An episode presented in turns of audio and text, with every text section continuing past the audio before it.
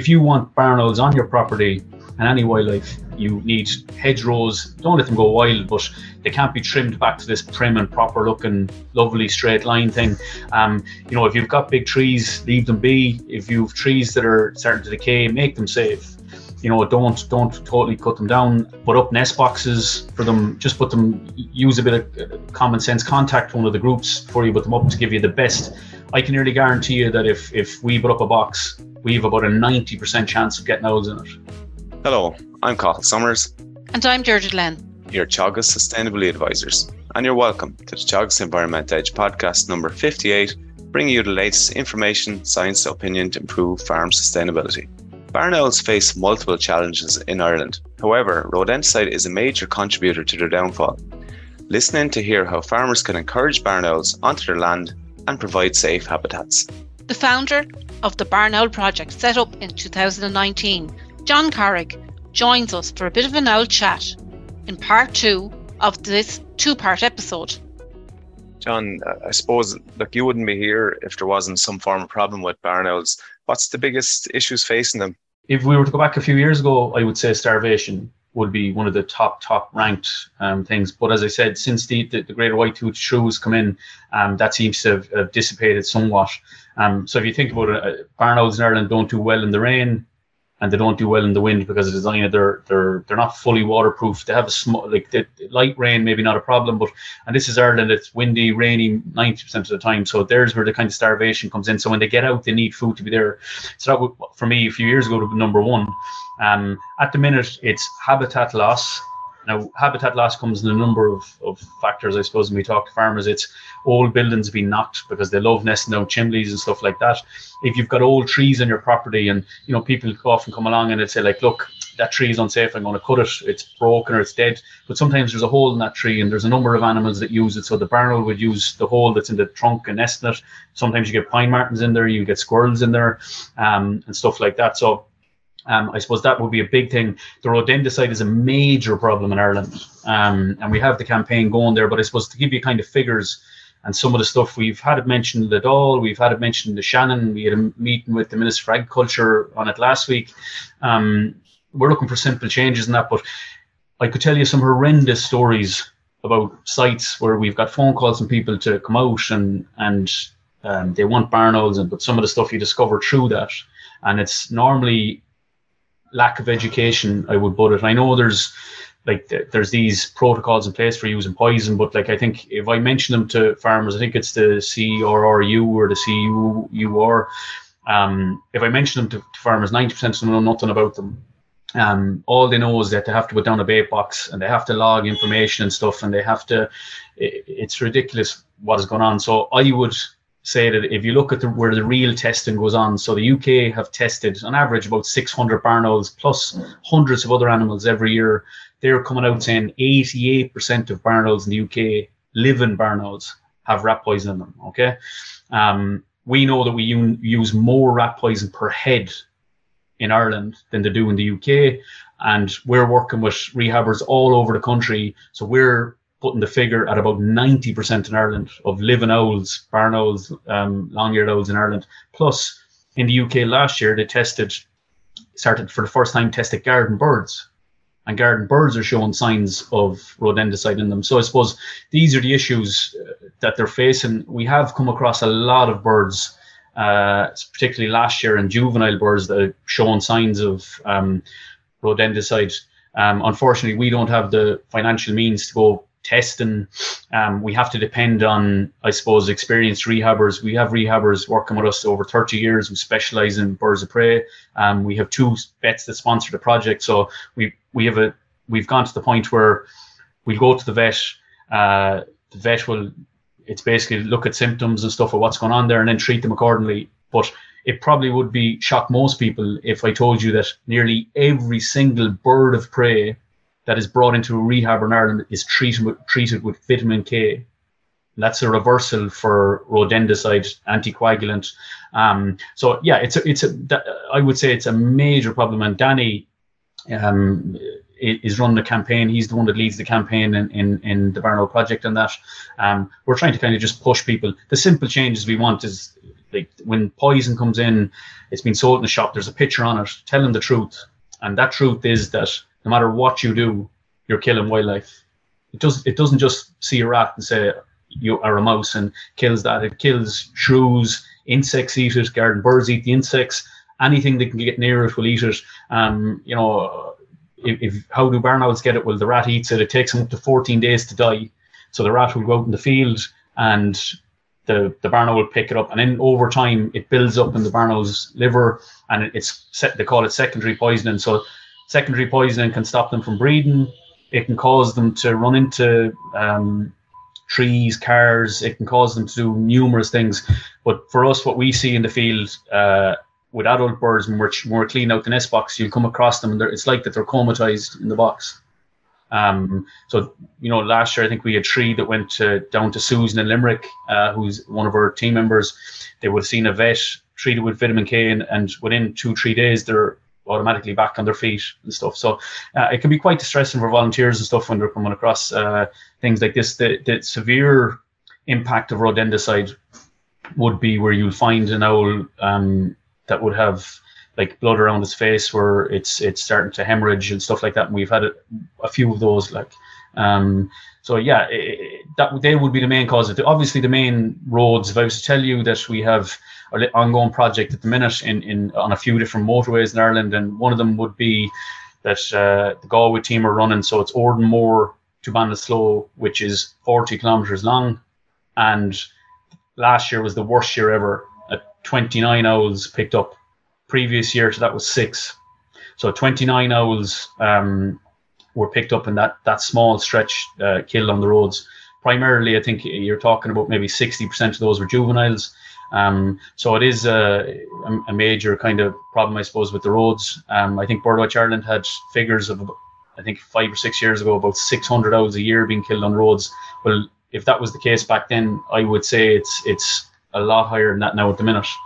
Um, so it, it probably equates to about maybe I don't know if if we were to be pushed on numbers of owls in Ireland, I don't know you, you're we think 12 1500 pair breeding pairs would be you know a conservative figure um, which isn't a lot we had one bad season that could a lot of those could be wiped out um, but if you it probably could equate to maybe one juvenile out of every nest being killed on the roads you know so we're only getting we know that in that stretch of motorway that uh, we didn't get all the owls that were picked up, so the, the, the maintenance crew pick up the owls. Um, we go pick them up. We look at the age, the male or female, stuff like that. Um, but we know we didn't get all the owls, so the number is, is more likely high, higher than that. So yeah, like that's kind of where we're at with with a lot of the um, problems they're facing. You know, things are improving. There's no, there's no, not, it's not all negative. There are uh, and, and, I'm sure you guys can see it on the ground, which like there are the stuff, a lot of stuff come for wildlife. There is a massive um, interest coming from the farming community. You know, definitely. In Teagasc, I know that we would have had a campaign for responsible rodenticide use. It was built into an awful lot of the programmes. But mm. from what you're saying there now, I think we need to reinforce that message, you know, as well. Yeah, I suppose. Yeah, my my so the, the, if I was to be truthful, honest about that, I think that program, that document failed I, am good friends with Barry O'Donoghue, who was one of the, the guys I think that was involved in that. It, it was a failure. So um, it's just it, like it's it's it's good. It's good idea. It's all that stuff. But um, 90% of farmers know nothing about it. I don't know. Does does the paperwork come out? I'm sure it comes out them every year and it goes in the bin. I don't know. Um, you know, like it, it, we go to talks and we talk about it, and farmers like I we we, we don't know what you're talking about. Um, so it, it, the UK have come out. I know it's it's the same system they're using the UK, same same document. Um, they've the Barn Owl Trust have officially said that's just it, it's went up by three percent since it started. We have gone up by more than that, I think. Here, um, you know, so now to back up what we're saying, I suppose we have asked Malcolm Noonan to. There's a thing called Raptor Protocol, and we we I think put in a little bit of a, a complaint that we felt Raptor Protocol was not doing its job. So UK tests 600 owls a year. We have tested, I think, eight since 2011. Shocking, you know. So this is one of the things we've asked for. We've asked for uh, the owls in particular. So kestrels and owls will be tested because they're the t- two main uh, birds of prey that would target the farmyard animals like mice, shrews, rats. One does it at night, one does it during the day. So you would test the birds you find dead on the roads, and that will give you an accurate figure of of, of what's going on there. Um, but we we've been met with a little bit of feedback on that. Um, the other thing would be the picture, the same as the cigarette box, just highlighting that guys, if you use poison, it's it's not rat poison, it's wildlife poison. It's going to poison your anything that picks up the mouse or rat that eats it. And then we were kind of looking for, I suppose, a bit of information to be taken when people buy poison. So not their name, not their address, but their just location. So if you're in East Galway and you're in Ballinasloe, it's Ballinasloe. So if we notice in any of the projects, not just us, but any group notice that there's a spike in what's going on in the area, it could be um, other animals, it could be cats, it could be dogs, we don't know. But if we notice a spike in the area, we those records can be looked at. And I say like you, there was a lot of poison put out in, in Ballinasloe over the last. So I suppose they're the kind of um, things we were looking for. So we're, we're hopeful that that uh, the department, I think the Department of Agriculture look after the the regulation of poison coming in, and then uh, National Parks and Wildlife look after the testing. So we're, we're hoping maybe we can get something going there, you know. John, how can we provide a safe habitat for you know our our, our, owls and our wildlife? Yeah, I suppose safe habitat would be, for me, um, just people that care. I suppose, um, you know, if you're if you've got a farm and you're looking to have wildlife there, it's don't be trimming back all the bushes and cutting back all the wild areas and stuff. Now I know. Like when we first started the project, I, I talked to farmers and they'd say, "See that area down the back there? I left that last year, and out came your man from the rep scheme, and he put a big X down the middle because I that was in my scheme and I couldn't leave it, so I had to cut it. That's all changing now. So if you want barn owls on your property and any wildlife, you need hedgerows. Don't let them go wild, but they can't be trimmed back to this prim and proper looking lovely straight line thing. Um, you know, if you've got big trees, leave them be. If you've trees that are starting to decay, make them safe. You know, don't don't totally cut them down. Um, put up nest boxes for them. Just put them. Use a bit of uh, common sense. Contact one of the groups before you put them up to give you the best. I can nearly guarantee you that if if we put up a box, we have about a ninety percent chance of getting owls in it because we put a bit of there's a bit of thinking behind where you're putting it and how you're putting it up. Um, you know, leave margins in your field, and if you're really dedicated, you're really dedicated, plant some game cover or something in areas of your farm. We've had that uh, down in Mayo. A farmer contacted us. He had an acre land. He had two horses belonged to the, the, the, his two daughters on it. Daughters gone to college. Horses were gone. He put up an S box in his shed. Uh, I didn't think it'd work because he put it like 50 foot from his his back door. Um, and he asked me what to do. He said, you know, I, I said, would you, if you're not using the land, would you plant something? So he got onto his local gun club. They come in and plant a game cover, which is only used for the pheasants to hide out and nobody's shooting over or anything like that. So um, I told him to put a few stakes in the middle of the field because the common thing with a barn owl is they like to go along land the stake and they nearly half fall asleep until they hear a mouse. Um, I think it was I, I totally forgot about the guy and about three months later he sent me video footage of three owls on the four stakes he put out. There was an owl on three of them. So it was I don't know was it two adults or was it three juveniles or what? Um, and then he came back and I was flabbergasted to tell me that they came out of the box that he put in his house, the one that I said wouldn't work. So I said it show goes to show what I know about it. Um, you know, but it, little things like that. But for the ordinary farmer, I would say pull pull like electric wire out two meters meter side of your your your fence line. Um, let it go while don't cut it. Um, and then at the end of the season, pull the wire, let the cattle in, graze it off, and that is habitat for your your shrews, your mice, and stuff like that that the barn owl likes living. But that also will help with the fox, which I, I know some people mightn't like it around, but the fox will eat your rats, your mice. The pine marten, the same thing, um, and it's it's you know it's, it's that whole circle of life. You know, it's it's it's the, the, the kind of suppose the more I know I, I could tell you stories with some farmers that went above and beyond, you know, like to, to, to get uh, owls on site and you know, I think I had four phone calls this morning from four different farmers um, that had uh, one down Tipperary, two lads in Limerick and a guy in Galway. I'm reporting back of boxes they put up last year that now they're here in Chickson. You know, and it's like a little kid inside in a in a in a sweet shop. They can't get over it, and they're there. So, and I, I, I suppose the main thing they would have put in, to be honest, you, the four of them have they've stopped using poison.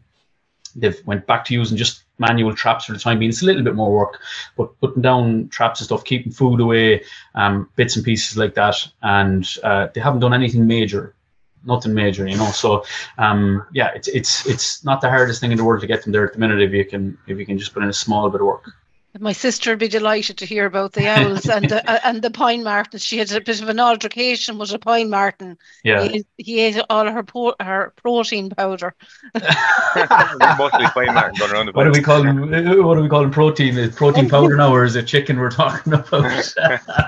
yeah, the, like uh, we we've had it. Like I suppose uh, I have to bring that up with the meetings. Like when I go to meetings, like sometimes you get like I've been accosted after a few meetings where people would say, I can't believe you were talking, like saying the Pine Martens are good and blah, blah. But like, I suppose if I was to tell you, like in Ballyduggan, the first year we put up the nest boxes and I said, like, we have history going back there. The, Claire Burke is 93 years old, fascinating individual. She's She was one of the first women ever to work for the UN, highly intelligent. Um, and her family have owned that estate for uh, like, I don't know, 300 years. But uh, they have history of the estate. There was no owls there. So we put a lot of work in. And the first year we got chicks there, they were born on a Monday and they were dead on the Friday because the pine marten ran up the tree, heard them, and killed them. All right. If anyone's going to be upset with a pine marten, it's going to be me, you know.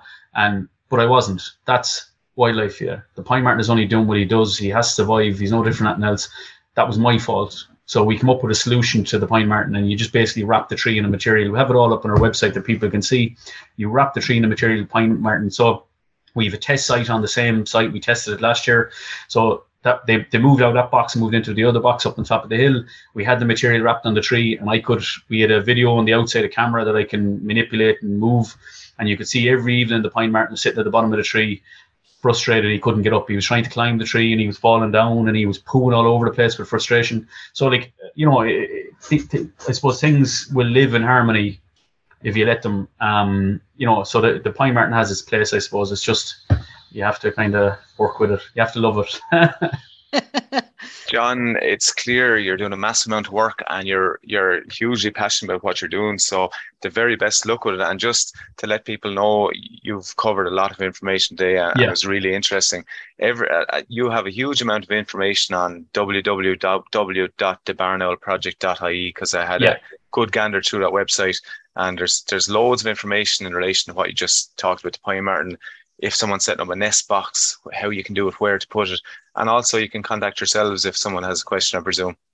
Yeah, yeah, hundred percent. Like where our volunteers are available, like uh, as I said, twenty four hours a day. Um, like you know, you just pick up the phone and, and give us a shout if you're not getting us on email because sometimes like this sometimes you wouldn't believe the amount of emails you get. But uh, just pick up the phone and ring us, especially if it's an emergency, if something is found on the ground. Um, and if it's if it's something we can't deal with, we'll direct you in the right uh, to, to, the right source, and, and you won't be left um, hanging with it. The same as uh, if you need information or you're worried about uh, the right location for boxes stuff, all that information. If you don't want to go on the website, you want to call us. There's no problem, you know. And if we can get someone out to give you advice to come out and look at your farm to help you out, we'll do that. John, great to chat today in the program, and thanks a million for looking after all the farmers around the countryside because I, am sure they do appreciate the help and very best they're, luck. They're, they're looking after me, I think. yeah, yeah. no, it's brilliant, guys. Brilliant talking to you. Thanks, thanks John. Million, John. That's it for this episode of the Teagasc Environment Edge podcast. Thanks to John Carrig, founder of the Barn Owl Project, for joining us on the show. Don't forget to rate, review, and subscribe to the podcast. You can listen on Apple and Google Podcasts as well as Spotify. And for more information, go to the Teagasc website at teagasc.ie. I'm Cathal Summers. And I'm Deirdre Glenn. Join us next time for the Teagasc Environment Edge podcast, signpost to farm sustainability.